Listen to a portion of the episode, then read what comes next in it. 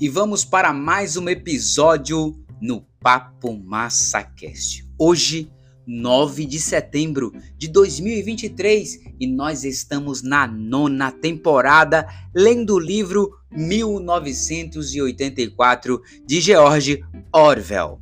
E no último episódio, nós paramos ali no capítulo 4 da parte 2, é, aonde o Winston e Julia se encontrou lá naquela loja do senhor Sheraton.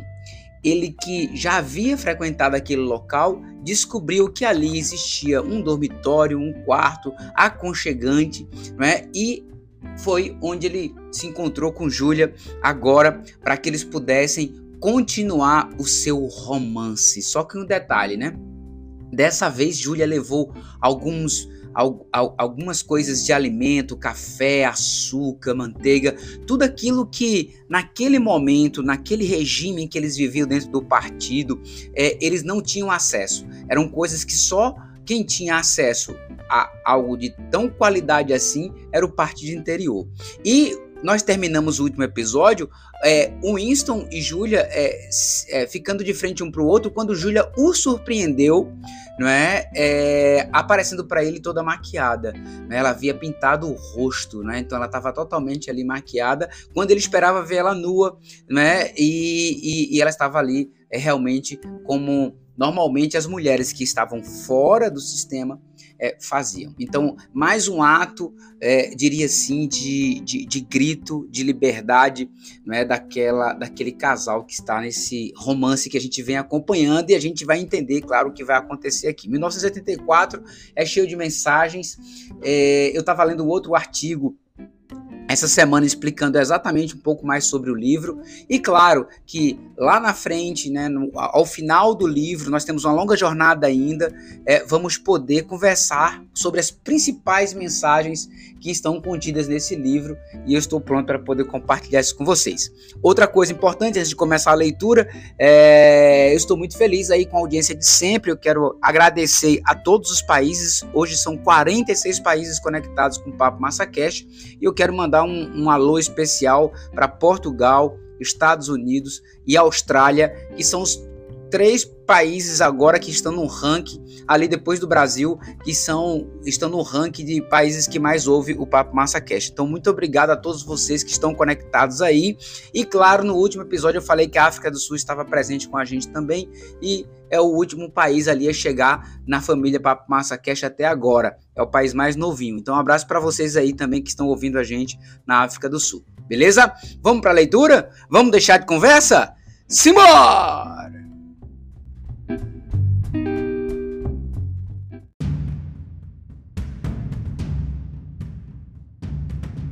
Continuidade do capítulo 4. Ela deve ter entrado em alguma loja no bairro proletário e comprado um conjunto completo de itens de maquiagem. Seus lábios estavam profundamente vermelhos, as bochechas coradas, o nariz coberto de pó. Havia ainda alguma coisa em seus olhos que os tornava mais brilhante. Não se maquiara com muita habilidade, mas os padrões de Winston não eram elevados em tais assuntos. Ele nunca tinha visto ou imaginado uma mulher do partido com cosméticos no rosto. A melhora em sua aparência foi surpreendente. Com apenas alguns retoques de cor nos lugares certos, ela se tornara não só muito mais bonita, como, acima de tudo, muito mais feminina. Os cabelos curtos e o macacão de menino apenas realçavam o efeito. Quando ela a tomou, ou perdão, quando ele a tomou nos braços, uma nota de violetas sintéticas lhe inundou as narinas. Lembrou-se da meia luz de uma cozinha no porão e da boca cavernosa de uma mulher. Era o mesmo perfume que ele havia usado, que ela havia usado, mas naquele instante aquilo não parecia incomodá-lo. Perfume também?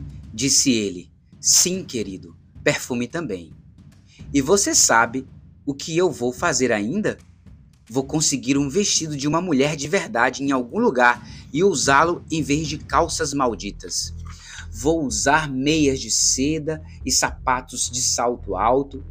Aqui serei uma mulher, não uma camarada do partido. Eles tiraram as roupas e subiram na enorme cama de Mogno. Era a primeira vez que ele se despia diante dela. Até então tivera muita vergonha do seu corpo pálido e magro, com as varizes destacadas nas panturrilhas e a mancha sem cor sobre o, o seu tornozelo. Não havia lençóis, mas o cobertor sobre o qual eles estavam era gasto e liso, e o tamanho e a resiliência da cama os surpreenderam.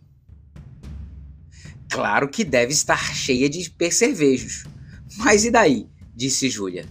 Naqueles dias nunca se havia, nunca se via uma cama de casal, exceto nas casas dos proletas. Uma vez por outra, o Winston dormira em uma nas, é, durante a sua infância. Júlia nunca se deitara numa dessas, tanto quanto se lembrava. Em seguida, eles dormiram um pouco. Quando Winston acordou, os ponteiros do relógio marcavam quase nove horas. Ele não se mexeu porque Júlia estava dormindo com a cabeça sobre o braço dele. Boa parte da maquiagem havia se transferido para o rosto dele ou para o travesseiro, mas uma leve mancha avermelhada ainda trazia à tona a beleza das maçãs do seu rosto. Um raio dourado do sol poente tocou o pé da cama e iluminou a lareira onde a água da panela fervia. No pátio, a mulher havia parado de cantar, mas os gritos das crianças fracos chegavam da rua.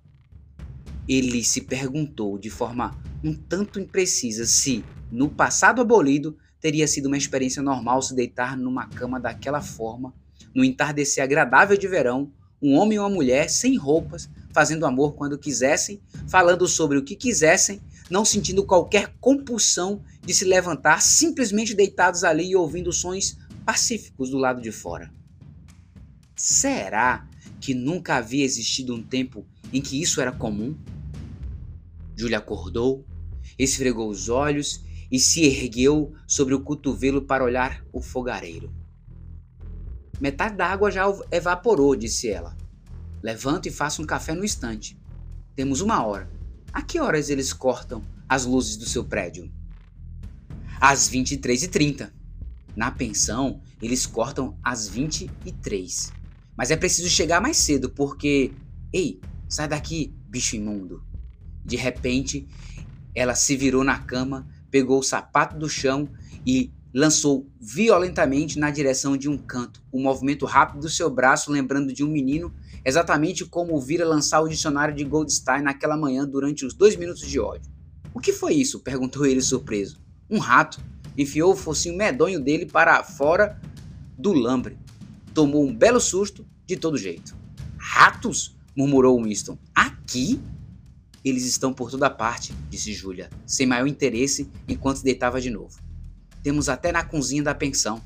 Algumas partes de Londres estão infestadas deles. Você sabia que eles atacam crianças? Sim, atacam. Nessas ruas, há mulheres que não deixam o bebê sozinho por dois minutos. São uns ratos imensos, marrons, que fazem isso. E o mais desagradável é que eles sempre. Por favor, não, disse Winston, com os olhos bem fechados. Querido, você está pálido. O que houve? Você tem nojo? Não há nada mais horroroso no mundo de que um rato.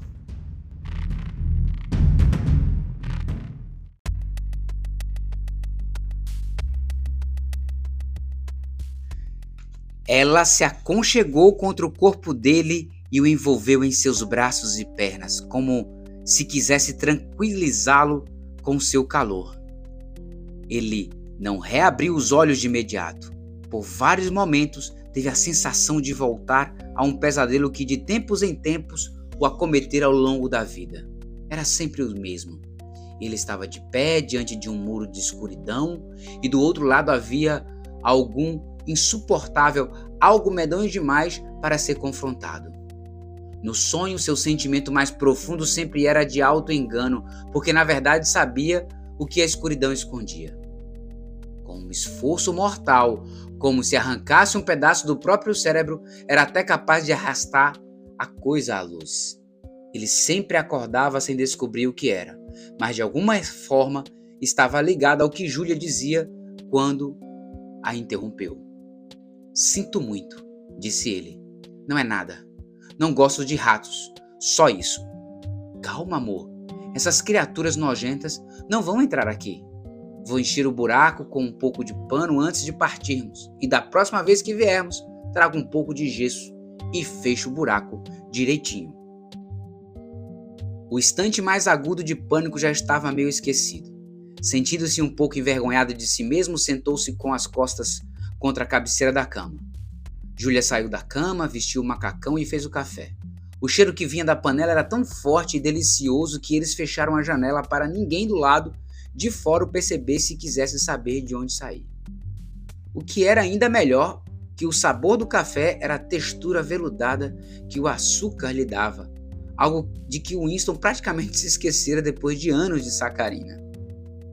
Com uma mão no bolso e um pedaço de pão com geleia na outra, Júlia vagou pela sala, examinando a estante sem interesse, analisando a melhor maneira de consertar a mesa dobrável, jogando-se na poltrona esfarrapada para ver se era confortável e contemplando o inacreditável relógio com mostrador de 12 horas com uma espécie de divertimento tolerante. Ela pegou o peso de papel e o levou para a cama a fim de examiná-lo sob, sob mais claridade. Ele tirou de sua mão, fascinado como sempre pela aparência suave e gotejada do vidro. O que você acha que seja? perguntou Julia. Não acho que seja alguma coisa, quero dizer, não acho que tenha tido uma utilidade. É disso que eu gosto. É um pequeno pedaço da história que eles esqueceram de alterar. É uma mensagem de 100 anos atrás, se alguém soubesse lê-la. Que é aquilo ali? Indicou ela com a cabeça água forte na parede oposta. Tem uns 100 anos. Mais, 200 talvez. Não é possível determinar. Hoje em dia é impossível descobrir a idade do que quer que seja. Ela se levantou para dar uma olhada. Foi aqui que aquela coisa nojenta enfiou o nariz para fora, disse ela, chutando o lambre imediatamente abaixo da gravura. Que lugar é esse? Já vi em algum lugar é uma igreja, ou pelo menos era. Igreja de São Clemente dos Dinamarqueses era o nome dela.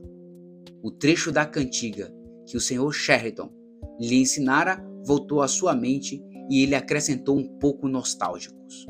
Nostálgico. Limas e laranjas sem sementes. Assim badalava o sino em São Clemente. Para sua surpresa, ela deu sequência aos versos. Três vinténs me deve o rapazinho. Assim badala o sino em São Martinho. Quando é que você paga meu metal? Assim badala o sino do juiz no tribunal. Já nem me lembro o que vem depois disso. De qualquer maneira, lembro que acaba. Que a velhinha sempre brilhe. Perdão. Que a velhinha sempre brilhe em sua mesa, porque o carrasco gosta mesmo é de cabeça. Era como se referendasse sua autenticidade. Mas devia haver outro verso depois do sino do juiz do tribunal. Talvez pudesse ser arrancado a memória do Sr. Sherrington, caso fosse estimulado. Quem lhe ensinou isso? perguntou ele. Meu avô. Ele costumava cantar para mim quando eu era pequena. Quando eu tinha oito anos, ele foi vaporizado, quer dizer, de qualquer maneira sumiu. Eu ficava me perguntando o que era uma lima, acrescentou ela, sem maior preocupação. Já vi, laranja, já vi laranjas. São uma espécie de fruta amarela redonda com uma casca grossa. Eu me lembro das limas, disse Winston. Eram bastante comuns nos anos 50. Eram tão azedas que só de sentir o cheiro dava arrepio. Aposto que a gravura tem percevejos do lado de trás, disse Júlia. Vou tirá-la dali e dar uma boa limpada nela um dia desses. Acho que está quase na hora de partirmos. Preciso começar a tirar a maquiagem. Que saco! Depois tiro o batom do seu rosto. O Winston ficou ainda mais alguns minutos na cama. A escuridão ia tomando conta do cômodo. Ele se virou para a luz e ficou contemplando o peso de papel. O que havia de infinitamente interessante não era o fragmento de coral, mas o interior do próprio vidro. Tinha a um só tempo profundidade e uma transparência como a do ar. Era como se a superfície do vidro fosse o arco do céu, envolvendo um mundo minúsculo com uma atmosfera inteira. Tinha a sensação de poder entrar nele e que de fato estava dentro dele, junto com a cama de mogno e a mesa dobrável, o relógio, a água forte e o próprio peso de papel. O peso de papel era o cômodo em que estavam, e o coral era a vida de Júlia e a dele, ambas fixadas numa espécie de eternidade no coração do cristal.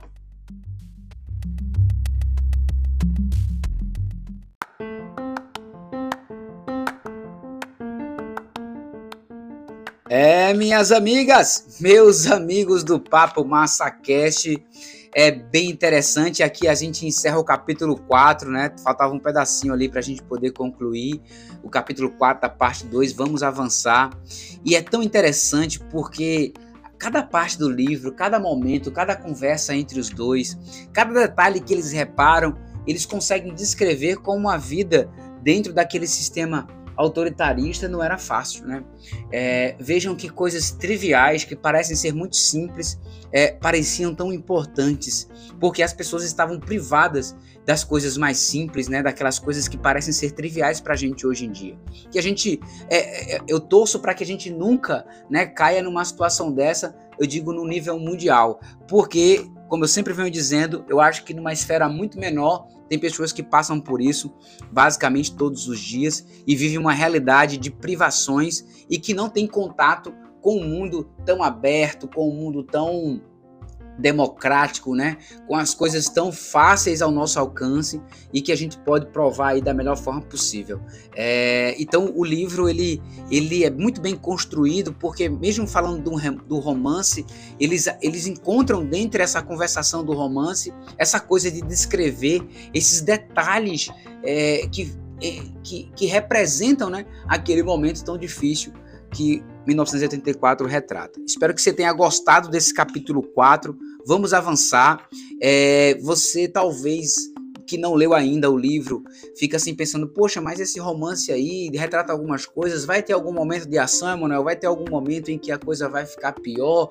Eles vão ser pegos? Não vão ser pegos? Se forem pegos, eles vão conseguir sair? Olha, te digo uma coisa: é surpreendente, mas cuidado que isso é uma distopia, não é? E você sabe que distopia não tem final feliz na grande maioria, beleza?